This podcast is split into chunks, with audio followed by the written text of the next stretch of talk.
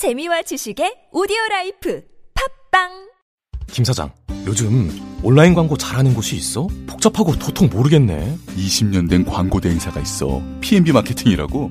자네 쇼핑몰 광고 준비하고 있구나. PNB 마케팅이라면 매출도 보장해준다고. 기업, 병원, SNS, 키워드, 모바일, CPA 광고까지 엄청난 노하우가 있어. 김 사장, 이 정보 누구한테 말한 적 있어? 자네한테만 특별히 말해주는 거야. PNB 마케팅 지금 당장 연락해 보시게. PNB 마케팅.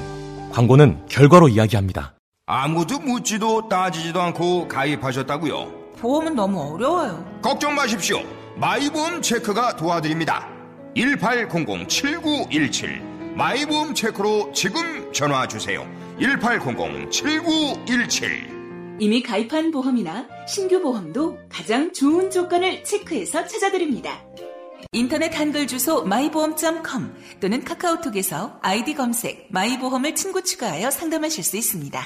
안녕하세요. 주식회사 비트컴퓨터 비트캠프입니다. 과학기술정보통신부 주관 정보통신기획평가원에서 진행하는 혁신성장 청년인재 집중양성 사업에 비트캠프가 인공지능과 VR, AR 분야에 선정됐습니다. 30년 전통 비트캠프는 국내 유명 대학, IT 기업, 지자체와 컨소시엄을 맺어 4차 산업혁명을 선도할 우수 인재를 양성하게 됩니다. 여러분도 IT 주인공이 될 수 있습니다. 지금 문의하세요.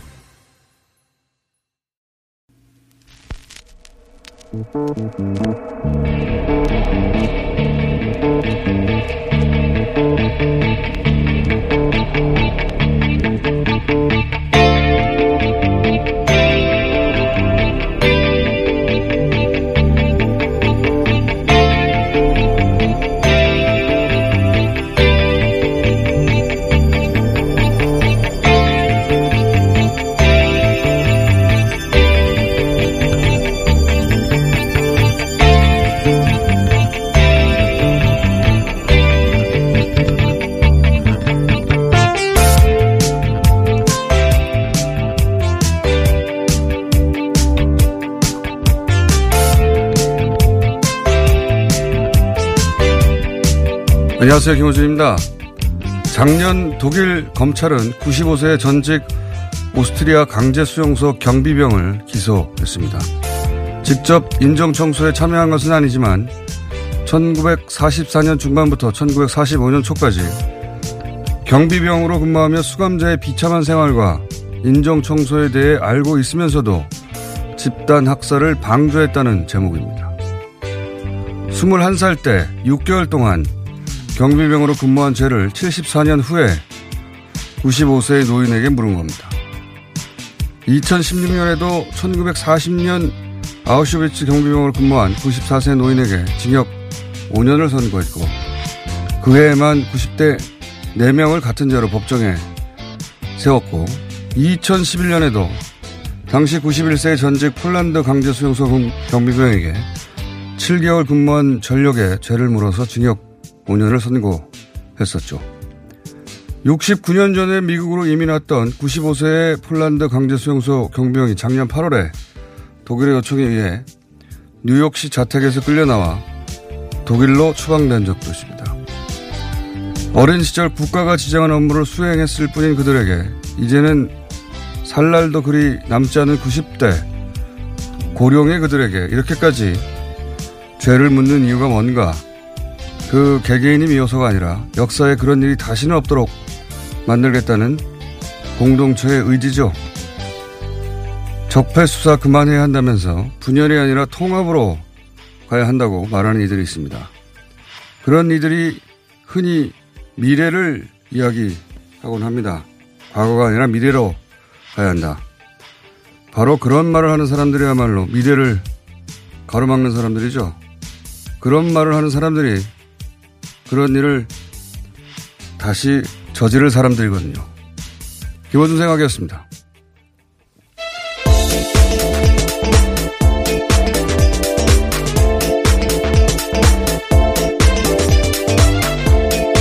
시사인의 김은지입니다. 네. 김은지입니다. 코멘트가 오늘 좀 단호한 느낌이네요. 아, 예. 적폐수사와 관련해서 방금 앞선 이야기를 들으니까요. 단호한 목소리가 나오네요. 이게 사법농단, 국정농단 이게 부, 불과 2, 3년 전 일이고 네, 그렇죠. 수사가 제대로 되기 시작한 게 불과 1, 2년 전입니다. 예. 네, 게다가 사법농단 관련된 재판은요 아직도 이제 결과가 나오지 않은 상황이거든요. 예, 아직 1심도 안 예. 끝났어요. 근데 사실은 이미 어 정권 내내 과거 수사만 한다고 조선일보 같은 곳은 진작부터 그런 기사를 쓰고 있었고 그러면서 항상 하는 말이 이제 과거가 아니라 미래 이런 얘기하고 분열이 아니라 통합 이런 얘기 하는데 그게 미래를 막는 거예요. 그 90대 노인에게 70년 전에 나이를 따져보면 그 경비병들이 10대 후반이나 20대 초반이에요. 그냥 어, 어린 시절에 경비병을 쓴 거거든요. 무슨 어, 실제 학살에 직접 참여한 게 아니라 근데도 그 죄를 묻는 거는 조선일보의 기준으로 하자면은 이게 천인공날 일인 겁니다. 예. 근데 그게 과거로 돌아가는 일이 아니라 사실은 미래에 다시 그런 일이 없도록 만들겠다는 거거든요. 그렇죠. 진짜 재발 방지를 하려면요 제대로 된 진상 규명과 처벌을 해야지 다시 반복되지 않는 그걸 겁니다. 우리가 제대로 못하는 거예요. 예, 계속해서. 과거에 그랬던 경험이 있고 반민특위도 그렇고. 그리고 이런 말을 하는 사람들이 실제로는 과거와 똑같은 일이 계속 반복되게 만드는 사람들이에요. 예. 보시면은 그런 말을 하는 사람들이 언제나 그런 과거하고 엮여 있거나 자기들이 그 진영에 있거나 그러, 그러면서 통합하고 가장 거리가 먼 사람들입니다. 예. 그, 그들이 저지른 범죄의 속성이 항상 그랬어요. 자기들끼리 잘 살겠다고 상대를 괴롭히는 범죄를 저지른 거거든요. 그래 놓고 이제 그 범죄로 인해서 단죄가 될 것 같으면은 이제는 통합을 해야 된다. 미래로 가자. 예. 거의 예외가. 없어요. 이런 말 하는 사람들. 항상 반복돼서 그런 얘기를 해왔고 어제 또 청와대에서 비슷한 얘기가 나왔다길래 네. 어, 이 얘기를 다시 한 번 합니다. 예, 문재인 대통령도 뭐 비슷한 얘기를 했고 어제 소위 이제 원로들과 함께 식사라는 자리가 예, 있었는데요. 이에 원로들의- 대해서 예, 지적을 하니까 문재인 대통령이 그와 같은 반박을 했습니다. 이런 이야기가 앞으로 이제 선거가 되면 더 나올 거거든요. 이제 박근혜 전 대통령 얘기도 그렇고 계속해서 이제 그만하자는 얘기 나올 텐데 어, 그런 얘기를 하는 사람들이 실제로는 통합을 막는 사람들이에요. 예. 예, 문재인 대통령의 구체적인 말을 좀 소개해드리면요.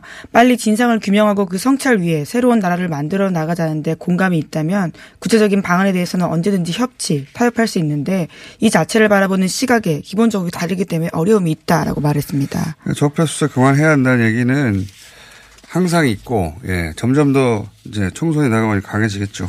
네, 뿐만 아니라 이런 이야기도 했는데요. 살아, 살아서 움직이는 수사는 정부가 통제할 수도 없고 통제수도 안 된다라는 말도 했습니다. 이게 맞는 말이죠. 그렇죠. 뭐 통합하자는 말 하는 사람들은 수사 그만하라고 검찰에 지시하라는 거예요. 예. 그 자체가 말이 안 되는 거죠. 그러지 말자고 하면서. 자, 어, 다음 뉴스는 뭡니까? 예. 네, 어제 자유한국당 인사들의 집단 삭발식이 있었습니다. 패스트트랙 안건 지정에 항의하는 차원이었었는데요. 애초에 국회의원 10명 정도가 참석한다라고 했는데 4명만 나왔습니다. 이에 대해서 여야 사당은 한 목소리로 비판했는데 가출 정치를 그만두고 국회로 돌아와서 민생을 챙기라고 지적했습니다. 어, 뭐 삭발이 정치적 저항, 뭐 의지 표명 뭐 이런 의미인데 당사자들은 뭐 비장하죠. 예. 그게 이제 그 비장함이 전달되냐는 별개인데 이제 과거 과거만큼의 그런 메시지가 살겠는가 좀 의문입니다. 뭐 예를 들어서 있는 머리를 자르는 게 아니라 대머리에 머리가 나면 그건 큰일이죠. 예. 그거는 굉장히 큰 주목을 받을 텐데, 어, 이렇게 이제 자유한국당은 계속해서 강성일변도 어제 또 김무성 전 대표가 4대 강보 해체하면 청와대 다이나마이트로 폭파하자는 얘기도 했던데, 어, 이렇게 강변 일변도로 가서 어떻게 돌아가려는지 모르겠어요. 예. 네, 물론 현재로서는 자유한국당은 비폭력 저항이다라고 주장을 하고 있긴 합니다. 말로 폭탄을 터뜨리고 있죠. 예. 청와대를 다이나마이트로 폭파시키자. 이런 얘기 하면 과거 같으면은 뭐 그걸로 며칠간 기사가 도배됐을 거예요. 예. 자, 어쨌든 강경 대치 국면입니다. 계속해서. 자, 여의도는 그렇고요. 다음은요. 네, 아베 신조 일본 총리가 김정은 북한 국무위원장에게 조건 없이 만나자라고 제안하겠다라고 밝혔는데요. 그동안 아베 총리는 김정은 위원장과 직접 마주하겠다라는 이야기는 했지만 조건 달지 않겠다라고 말한 것은 처음입니다. 아베 총리는 지난 2일 상케이 신문과 인터뷰에서 이렇게 이야기했습니다. 트럼프 어, 대통령을 만났을 때도 그런 얘기를 했다고 하죠. 김정은 위원장 자기가 만나겠다고.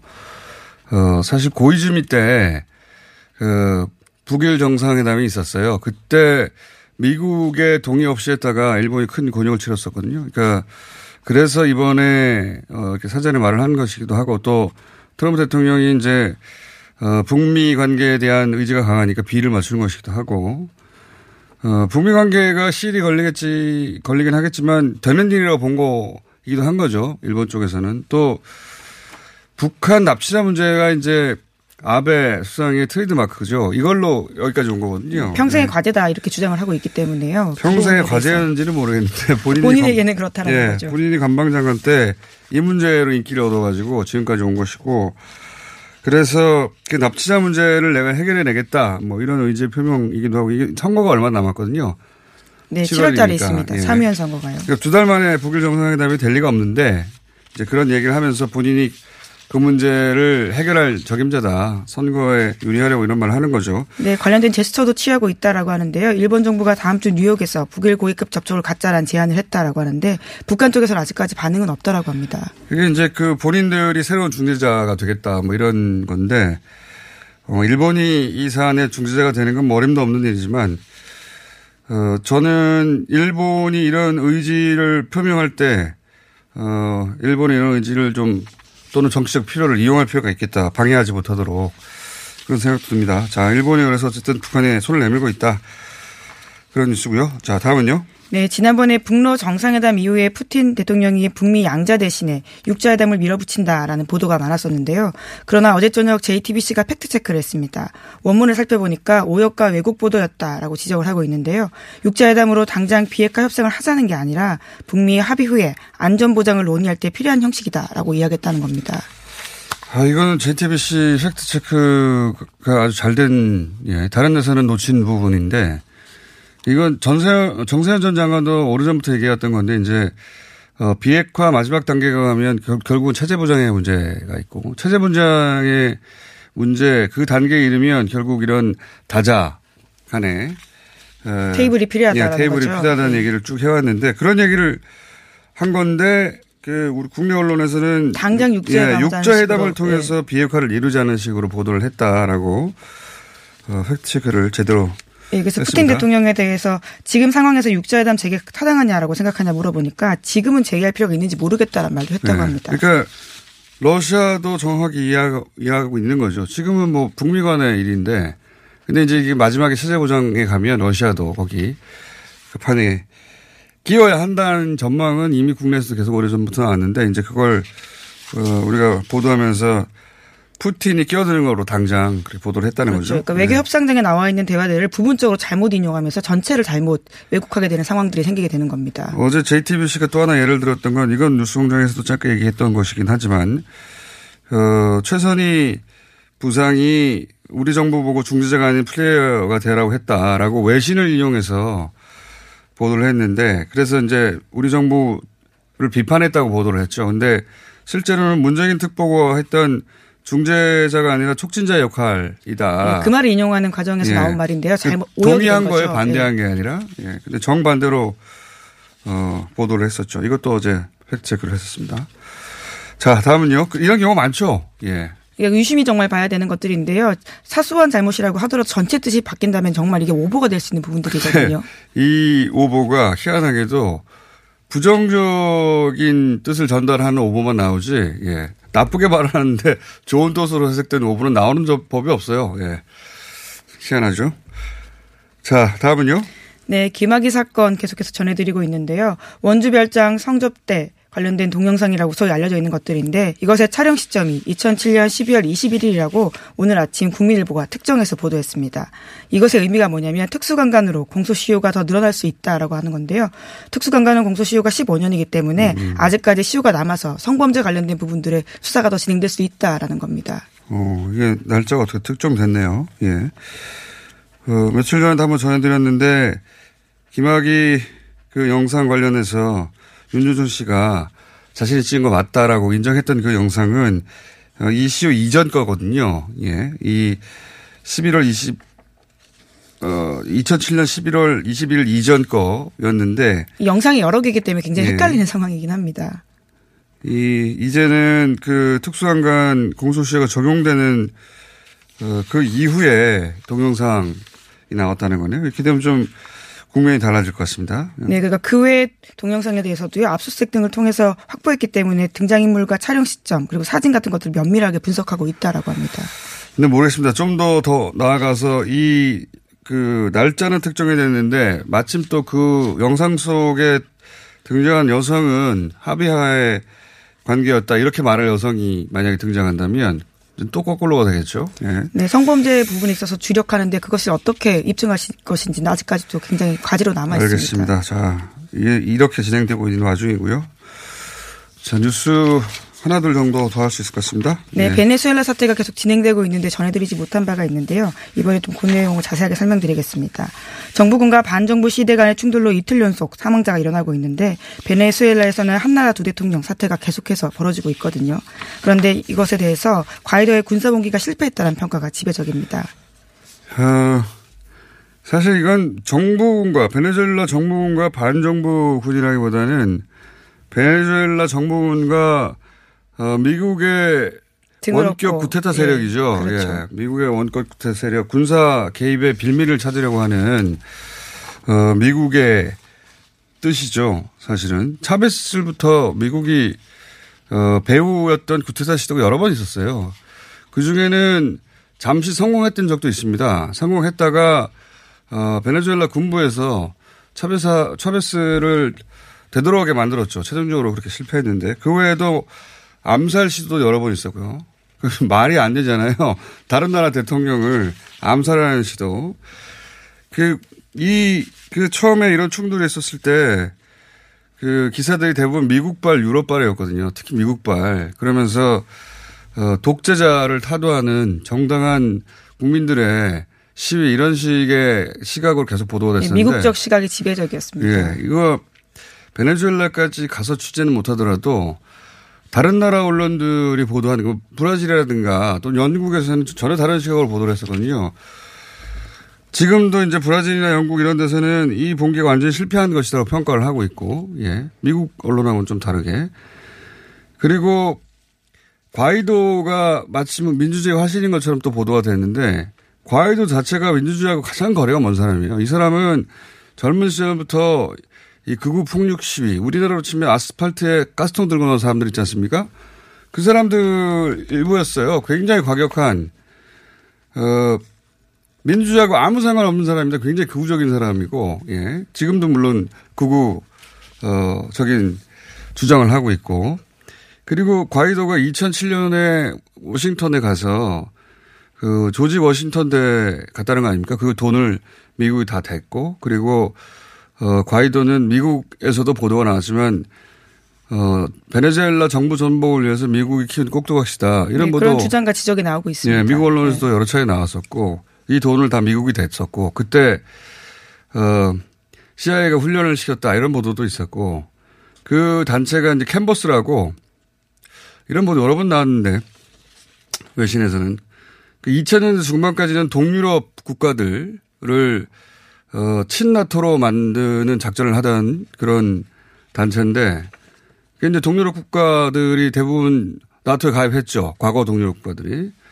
그게 어느 정도 성사가 되자 남미 베네수엘라로 대상을 옮겼다. 그리고 그 대상들, 그 훈련 대상 중에 한 사람이 과이도 같은 당시 젊은 키웠다라는 예. 취지 이야기로 보이는데요. 네, 이런 보도들 굉장히 많았거든요. 근데 이제 그게 드디어 어, 과이들을 통해서 이런 구테타까지 이루어질 수 있다고 착각을 볼튼이 한 거죠. 네, 그래서 예. 뉴욕타임스 베네수엘라 담당은 볼튼입니다. 네, 보도가 나오고 있는데요. 네. 이번 사, 이번 반정부 세력이 실패한 데에 대해서는 미국의 오판이 자리 잡고 있다라는 식의 이야기가 있습니다. 그, 그 세력들을 가대평가했다는 거죠. 저는. 예. 지난번 왜 하노이 때도 베네수엘라 때문에 볼턴을 놓고 온다는 얘기가 있었어요. 예. 그 볼턴은 모든 걸 무력으로 해결해야 된다고 생각하는 사람이거든요. 본인은 군대 안 갔어요. 도망갔어요. 한 번도 어, 군에 복무한 적도 없는데 맨날 그 지금도 여전히 왜 군사 작전으로 북한을 해결해야 된다고 하는 그런 생각을 갖고 있다고 그런 보도가 나온 적 있잖아요. 네, 입각 전에도 폭스티비 뉴스 같은 데 나와가지고 아주 그런 센 발언들을 많이 한 바가 있습니다. 자, 이 뒤에는 볼턴이 있다고 보고 구테타를 원격 조정하려고 했는데, 어, 자기들이 심어놓은 세력에 대한 과신으로 어, 이 봉기는 실패한 것으로 판결되었다, 판정났다, 뭐 이런 것이고. 근데 이제 이렇게 되자 미국이 개입하겠다. 예, 폼페이오 장관이 불구하고. 그렇게 밝힌 예. 바가 있는데요. 그 미러가 지금 장외에서 설전을 하고 있습니다. 자, 어, 이 뉴스는 저희가 따로 한번 또 자세히 다루기로 하고요. 오늘은 여기까지 전해드리겠습니다. 시사인의 김은지였습니다. 감사합니다. 자동차에서 발생한 대기오염 물질이 서울에서 발생된 미세먼지의 3분의 1을 넘게 차지한다는 사실 아시죠? 서울시는 노후 차량의 조기 폐차 비용과 저공해 조치를 지원하고 친환경 차량인 전기차, 수소차, 전기 이륜차 구입 시 보조금도 지급하고 있습니다. 그리고 택시, 버스, 화물차 및 어린이 통학 차량 등의 친환경 차량 보급에도 힘쓰고 있습니다. 서울시는 시민들과 함께 친환경 자동차로 맑은 서울을 만들어갑니다. 자세한 사항은 120 다산 콜센터로 문의하세요. 이 캠페인은 서울특별시와 함께합니다. 이게 무슨 일이지? 로션 하나 바꿨을 뿐인데 내 얼굴이 어떻게 된 거야? 오빠, 얼굴이 왜 이래? 지야, 도대체 뭘 했길래 얼굴이 이렇게 환하고 탱탱해진 거야? 헤이브로 맨즈 브라운 올인원으로 로션 하나만 바꿨는데 얼굴이 엄청 환해지고 피부결도 좋아졌어. 잠깐, 그거 이름이 뭐라고? 로션 하나로 내 얼굴에 환한 마법이 시작된다. 헤이브로 맨즈 브라운 올인원 로션. 지금 포털에서 헤이브로를 검색하세요. 빅동의 추억 미궁 대장사랑 안녕하세요. 가정의 달을 맞아 최대 30% 할인된 가격으로 부모님, 가족, 연인, 다이어터 등 소중한 분들에게 꼭 맞는 맞춤형 장 건강 선물 세트를 균일 가격으로 준비했습니다. 가정의 달 최대 30% 균일가 맞춤형 장 건강 선물 세트 품절시 조기 마감 검색창에 미궁 장사랑 지금까지 이런 코업은 없었다. 이것은 페루의 산삼인가 마카인가. 코어업에 마카가 왜 나와? 코어업이 페루산 마카로 업그레이드 했거든. 진짜? 오빠 열심히 먹어야겠다. 아홉 가지 기능성 원료로 피로 타파, 활력 충전. 그리고 남자를 위한 페루산 마카와 신개념 단백질 충전, 주문 폭주. 2 플러스 1 이벤트는 계속 진행됩니다. 코어업 검색해주세요.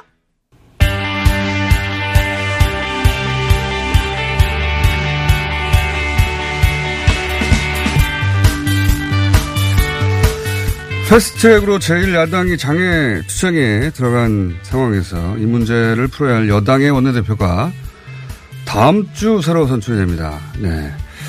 해서 준비했습니다. 민주당의 원내대표 후보 연수 인터뷰 첫 번째 노웅래 의원 나오셨습니다. 안녕하십니까? 예, 노웅래입니다. 예. 의원님 저하고 그 원내대표 출마한다는 인터뷰를 지금 세 번째 하시는 거예요? 예. 앞에 두 번은 낙선하셨고. 예. 예.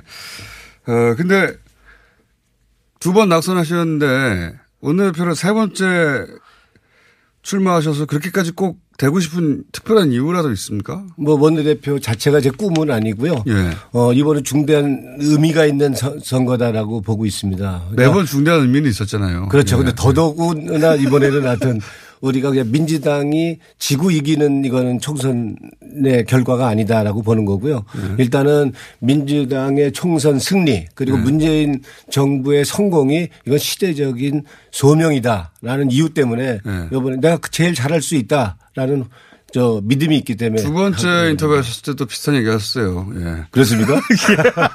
내가 제일 잘할 수 있다. 근데 이번에는 네. 이번에는 두 번째는 38표나 득표하셨어요. 예. 아슬아슬하게 떨어져 주셨는데. 아슬아슬한 건 반밖에 못, 못 받았습니다. 예. 네. 이번에는 좀 다르다고 할 수가 있겠죠. 이번에는 우리가 이번 이번 경우는 예. 우리 문재인 정부가 탄생한 거는 결국에는 개혁과 적폐청산이라는 시대적인 정신을 이루, 이루, 실천하라 예. 하는 뜻에서 출발한 저 이번 정권이기 때문에 예. 이번 선거는 그냥 민주당이 이구지는 저 총선이 아니고 만약에 자칫 만에 하나 끔찍한 일이지만 만약에 총선에서 우리가 만약 그르친다 그런다면 그러면 지금 하고 있는 지금 진행 중인 개혁과 적폐청산이 부정이 되는 거고요.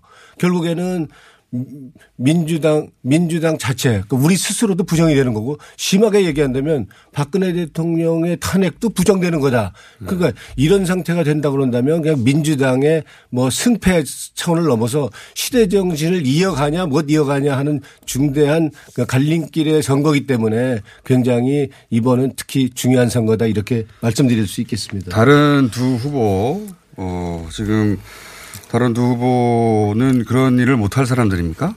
못할 사람은 못할 사람은 아니지만 제가 더 잘할 수 있다라는. 어떻게 더 잘할 수, 수 있다고 말씀하시는 일단은 거죠? 저는 이제 기자 생활을 한 21년에서 소통하는 이제 직업을 쭉 해왔죠. 근데 지금 네. 모든 게 국회가 막히고 국회가 지금 쌈판 정치가 되고. 예, 김태년 뭐- 이인영 후보입니다. 참고로. 예. 그두 사람은 전대 밀기고요. 예. 그리고 좀 뭐라 그럴까요. 두 사람은 뭔가 강성이다? 뭐 뭔가를 제시하고 가르치는 입장이란다면 저는 적어도 남의 말이 되는 말이고 안 되는 말이고 아. 일단 충분히 듣고 거기서 뭔가를 한 찾아내서 뭐 작은 성과라도 성과를 하나 또박또박 낼 수 있는 그런 면에서의 좀 차이는 있다고 보고요. 다른 두 후보는 성과도 못 내고 말만 하는군요. 뭐 말만 하는 건 아니고 자기 주장이 강하다는 뜻이죠.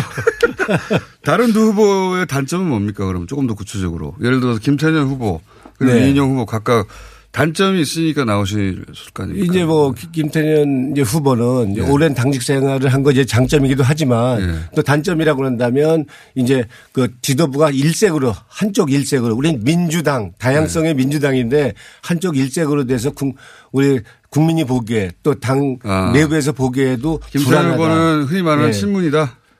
친문이요? 예. 친문은 모두가 친문인데. 그러면 일색이라고 하는 건 어떤 의미입니까? 아, 그러니까 이해찬 대표. 이해찬 대표가 너무 가까워서 너무 가깝다. 그렇다면은 과연 공천도 공정하고 투명하게 하겠느냐 아. 한쪽으로 너무 치우쳐서 하지 않겠느냐 하는. 우려가 있지 않게 있다고 보는 거고요. 이해찬 대표하고 사이가 안 좋습니까? 저 이해찬 대표랑 사이가 좋습니다. 우리 같은 마포에 마포에 살고 계시고요. 하지만 나보다 너무 좋다. 예. 저기 김태년 후보는. 그러니까 일단은 그렇게 보이는 거죠. 예, 이인영 후보는요.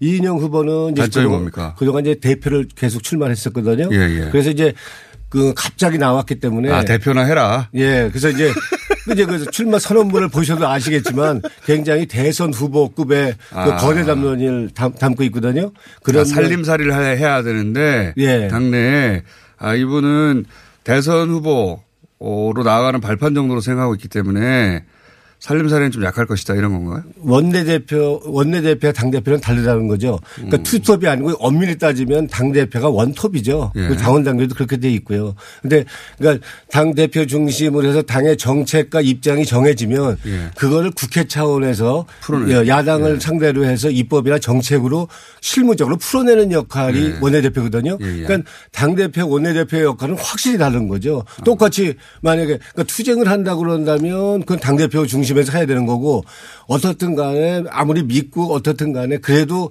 국회에서 지지고 볶고 해더라도 그거를 실무적으로 풀어내는 역할은 또 원내대표가 하게 되기 때문에 대표가 예. 아빠라면 원내대표는 엄마다 말하자면 뭐 그런 역할 차이가 분명히 있는. 겁니다. 그런데 이인영 대표, 아, 이인영 후보는 어, 그렇게 대표를 할지는 모르겠으나 어, 원내대표 살림살이 할 사람은 아니다 이런 얘기예요. 그러니까 준비가 많이 이제? 원내대표를 하기에는 많이 저 적다. 그리고 이제 너무 딱딱하고 병직돼 보이는 면 이래 이래 갖고는 과연. 타협할 수 있- 있겠느냐, 협상할 수 있겠냐 하는 네, 그런 문제 제기는 되겠네. 있습니다. 예. 이인영 후보는 너무 딱딱하다는 거죠. 예.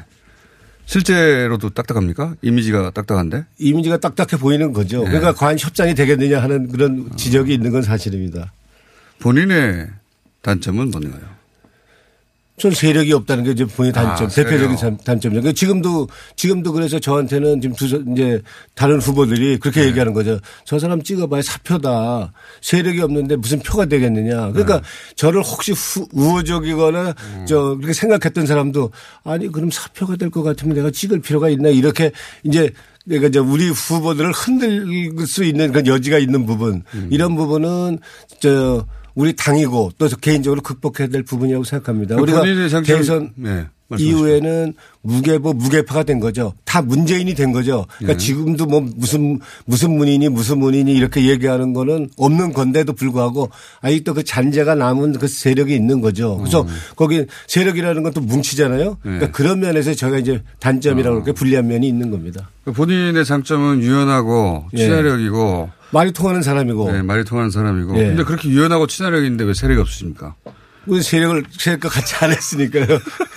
그, 그 이제 당내에서도 그렇게 친화력으로 다 어, 본인 중심으로 모아서 세력을 만들. 그러니까 세력이라는 게 전에는 네. 이제 친서 관계로 세력이 된 거 아닙니까? 네. 그러니까 우리가 세력을 이제 우리 새로운 민주당으로서 지금 이제 지금 대선 이후에 문재인 대통령 이후에 우리가 세력이라고 한다면 그거는 가치나 정책으로 함께하는 그런 세력이어야지 친서 관계로 그러니까 인간 관계로 하는 그런 저 세력은 이제는 우리가 진화해야 되고 극복해야 될 부분이다 이렇게 생각하는 겁니다. 아니, 이게 이제, 어, 의원님이 이제 친화력이 있는, 있다고 하시니까 친화력이 있는데 친소 관계가, 어, 가까, 친소 관계가 있는 그 의원들의 숫자가 그렇게 부족하면 안 되잖아요. 그 이제 이제 우리 우리로 보면은 이제 그 세력이라는 것이 결국은 저 운동권 이렇게 같이 했다는 이런 세력 아닙니까? 이제 이런 중심의 세력이니까 그런 세- 그런 식의 세력이라면 그건 문제가 있다. 그러니까 좀 진화해야 된다.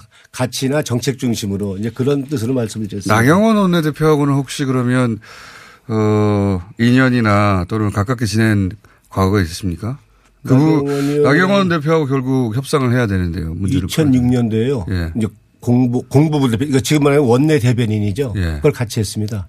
너무 오래 전인데요. 예. 그리고 이제 얼마 전에 국정농단 때 그때는 예. 이제 교문리 상임위원을 같이 예. 했고요. 예. 나경원 원내대표하고 어 만나서 자유한국당이 원내로 돌아와야 된다. 예. 어떻게 설득하시겠습니까? 어, 일단 나경원 대표는 자기 주장이 강하고 예, 그러니까 뭐 그렇죠. 뭔가 현안에 대한 애정과 관심, 열정이 많은 사람이긴 하지만 자기 주장이 과도하게 너무 심하거든요. 예. 그리고 지금 이제 패스트트랙 같은 경우도 패스트트랙이라는 게 우리가 뭐 날치기나 일방적으로 뭘 처리하겠다는 게 아니고 예. 국민의 지지가 70% 80% 되는 중요 법안인데도 그거를 논의를 안 하고 있으니까 예, 예. 그 법안을 패스트트랙도 아니죠. slow track이죠. 지금 사실상 330일이니까.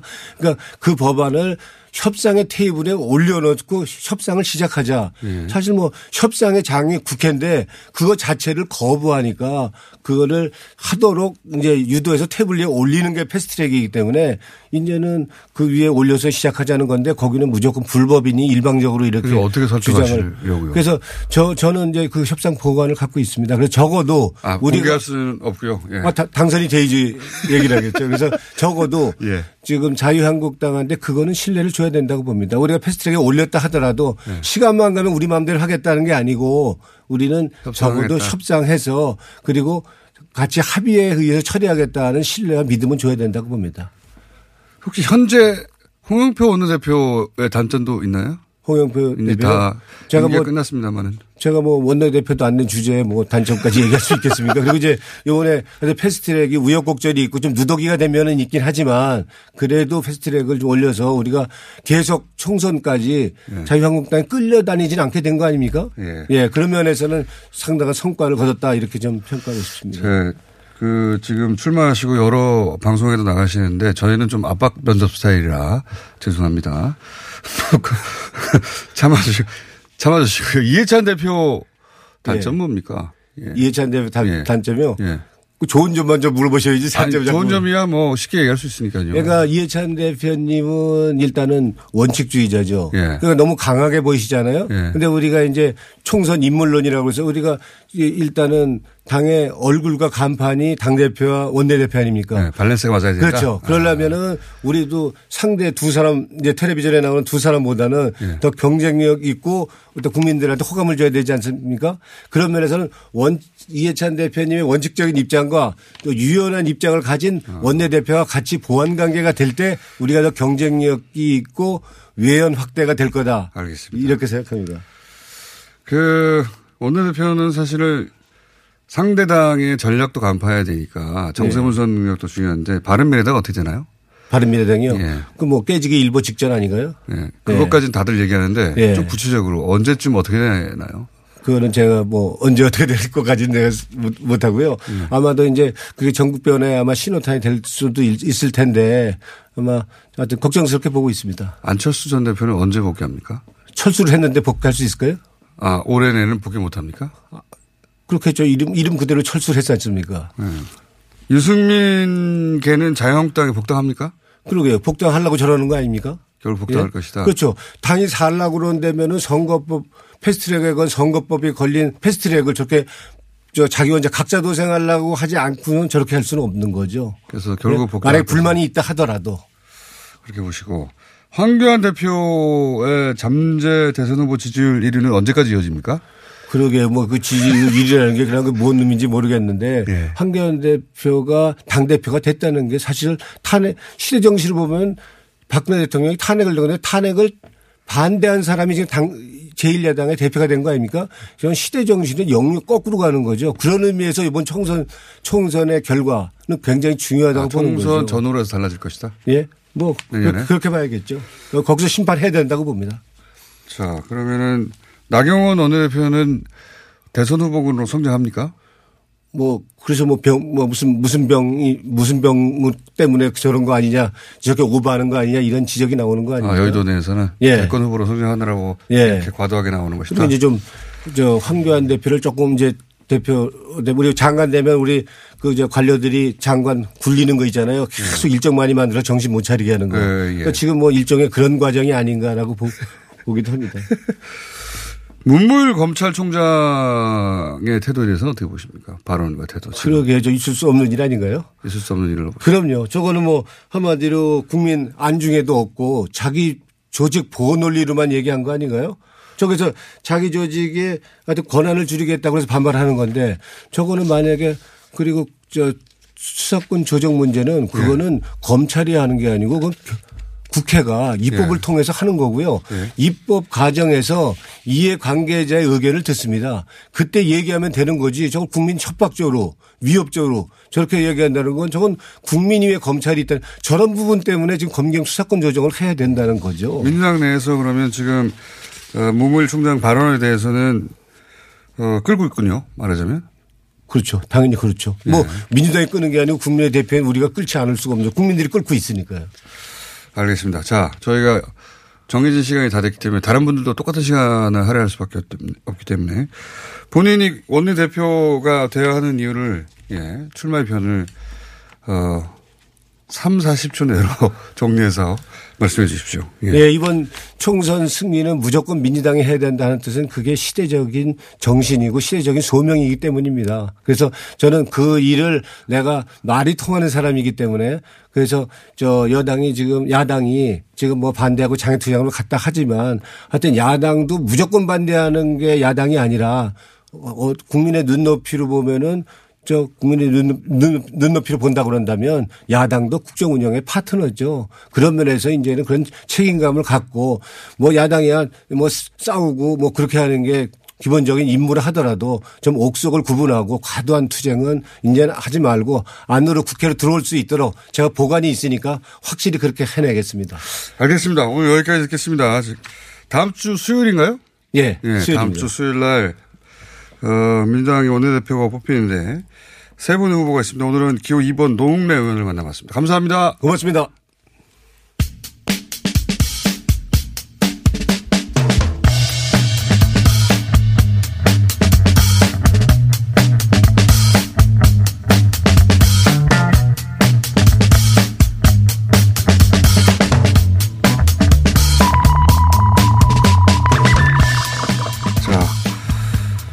검경 수사권 조정 문제 때문에, 예, 문물 검찰 총장도 그리고 경찰 쪽에서도, 어, 가만히 있질 않습니다, 이제.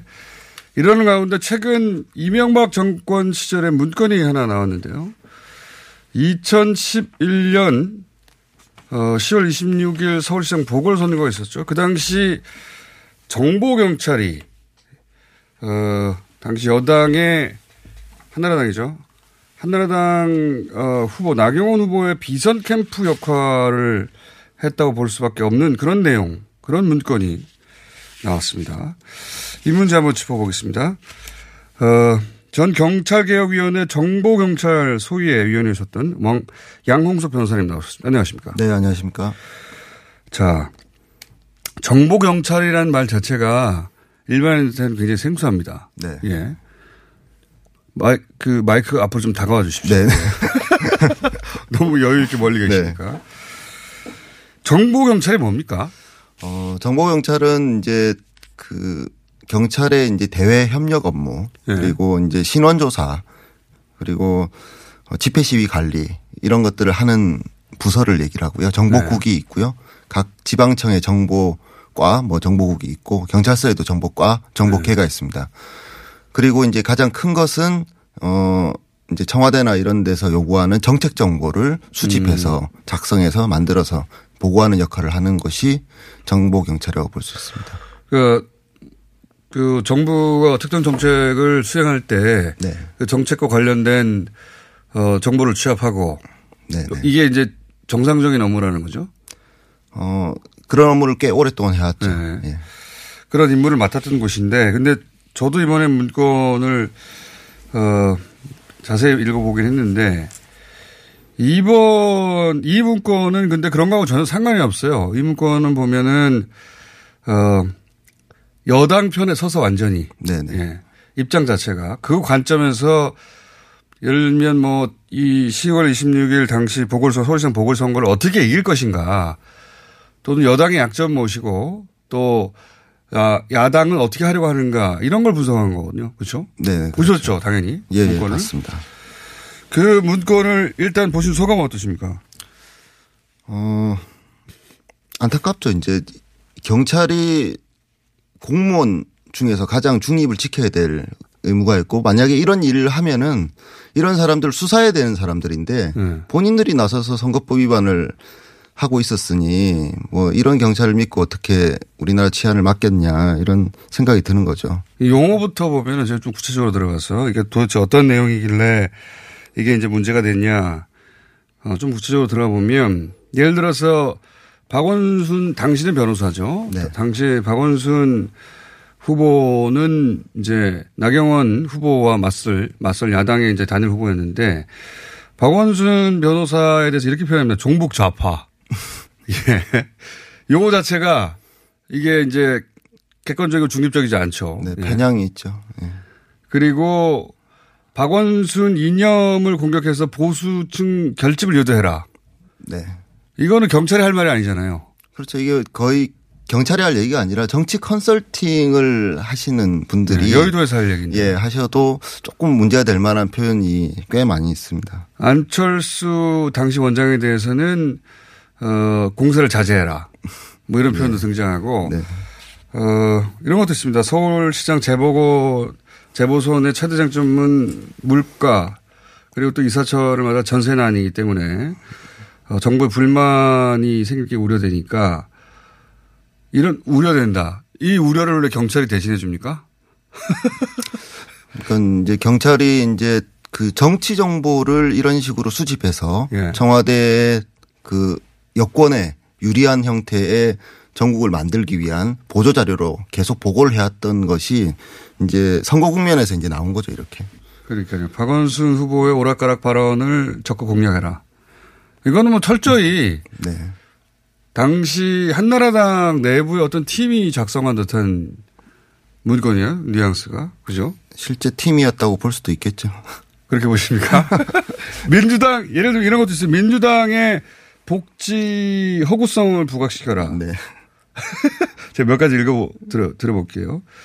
그래서 복지 확대는 증세로 이어진다는 여론을 만들고, 예. 그리고 야권은 부산 동구를 총선 PK 공략 교두보로 삼으려고 하니까 이걸 어떻게 지킬 것인지 전략을 수립해야 한다. 어, 그리고 박원순 시장이 당선된 이후의 내용도 있어요. 예. 네. 어, 보수 시민단체를 통해서 서울시장을 공략해가지고 어, 야권에 대한 기대를 차단해야 된다. 당시 박원순 시장 시민단체 괴롭힘 많이 당했거든요. 예. 실제 그런 문구들 또는 뭐 어, 한명수 전 총리 재판 결과에 따라 좌파가 여기도 용어가 이제 네. 종북 좌파가 좌파가 결집할 수 있다. 어 그리고 위키리크스의 아 위키 위키리스트입니까? 위키리스트에 어 그때 당시에 이제 이상득 전 의원이 이명박은 뼛속까지 친일 친일이다. 이게 이제 공개가 돼가지고 크게 논란이 됐으니까 어 이게 이제 좌파의 정부 비난 소재가 될 수 있으니까 차단해야 된다. 또 어, 좌파 환경단체가 어, 핵 문제를 요구할 수 있으니까 뭐 이런 식으로 환경단체도 좌파예요. 이 시각은 철저히 당시 이명박 정부의 시각이란 말이죠. 네, 이명박 청와대의 시각이었죠. 이게 원래 이 정보 경찰이 이렇게 이런 식으로 여권, 뭐 여당 후 청와대에 어, 입맛에 맞는 보고서를 계속 작성해 왔던 게 관행입니까? 이 어떻게 보십니까? 그러니까 이 관행을 관행이다라는 얘기가 이번에 이제 그 치안감 두 분 영장 네. 실질을 할때 그분들이 말씀하셨다고 네, 이 일로 영장, 영장이. 예. 아, 이 일은 아니고 2016년 박근혜 정부 때 일로 영장이 청구됐고요. 아, 그러면 이 일은 이 일은 지금 공소시효가 이명박 박근혜 쭉 이어졌다고 봐도 되겠네요, 그러면? 예, 이명박 박근혜 때쭉 이어졌고요. 그러니까 네. 선거가 아니, 아닌 일상적인 정치 활동과 관련해서도 계속 보, 보고가 계속되고 있는 맞습니다. 거죠. 선거 아닌 내용도 네. 있습니다. 근데 이제 그 전부터 그러면 있었냐? 네. 뭐 자유당 때도 있었을 것 같기도 하고 한데 네. 문제는 이제 그 노무현 정부 때는 노무현 대통령이 이런 식의 정치 정보는 더 이상 보고하지 마라. 국정원으로부터도 보고를 안 받았으니까요. 예, 네. 이런 지시를 분명히 했었고 그래서 노무현 정부 때는 이런 정치 정보와 관련해서는 최소한 보고가 안 됐던 걸로 알고 그런, 있는데 그런 보고하면 처벌했을 것 같아요, 그때는. 그랬을 수도 있습니다. 그러니까 이게 내용을 보면요, 어, 알아서 보고한 수준이 아니라 굉장히 주문 생산형인 것 같다는 생각을 하지 않을 수가 없어요. 굉장히 구체적이고. 그, 예. 내용을 실제로 보면 그렇습니다. 그렇죠? 그러니까 주문을 받아서 한 것도 있을 수 있을 것 같고요. 네. 이제 어 주문을 계속 받다 보니까 고객이 정해져 있으니까 고객이 원하는 정보를 이제 알아서 수집해서 보고했을 가능성도 있죠. 그런데 이 내용을 보면 어쨌든 다른 부분은 뭐 그렇다 치더라도 최소한 선거와 관련해서 네. 지금 경찰이 한 것이 어떤 거냐면은 청와대 BH에 선거에 개입하라는 주문을 하거든요. 그렇죠.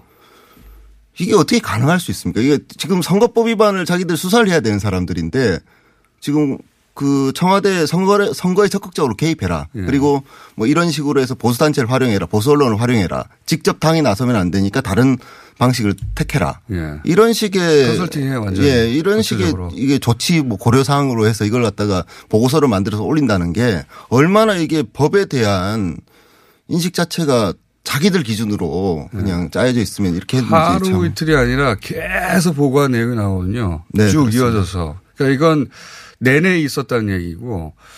자, 이런 얘기를 이제 다시 하는 이유가 뭐냐면, 어, 이 검경 수사권 조정 와중이지 않습니까? 네네. 이 정보 경찰의 이런 정치 개입에 대해서 철저히 차단하는 방향으로 경찰 개혁이 이루어지기도 해야 된다는 생각이 드는데, 네네. 어, 경찰 개혁위에 계셨던 분으로서 이거 어떻게 이 대목은 해결해야 됩니까? 어, 그래서 이제 경찰개혁위원회에서도 이제 정보경찰 문제에 대한 심각성을 네. 인식을 하고 권고를 했죠. 그래서 정책 정보는 더 이상 경찰이 하지 말고 네. 다른 부처, 예를 들어서 국무총리실 같은 데로 이관하고 네. 신원조사하는 게 있습니다. 공무원들 뭐 임용할 때 청와대 예. 뭐 보좌관들 뽑을 때 예, 예. 신원조사를 어, 경찰이 하고 있는데요. 그 신원조사 업무도 인사혁신처나 아니면 다른 부처로 음. 소관 부처로 이관하고 집회 시위 관련해서 대응도 경찰청 내에 있는 경비국에서 하도록 하고 어. 이런 식으로 어, 필요 없는 기능들 음. 정보 경찰이 꼭 해야 되지 않아도 되는 기능들은 좀 분산해. 분산해서 어, 다른 부처에서 내지는 다른 부서에서 하도록 권고를 했었죠. 알겠습니다. 아, 이 문제는 저희가 앞으로 좀 더 계속 다뤄가 보겠습니다. 양홍석 변호사였습니다. 감사합니다. 네, 고맙습니다.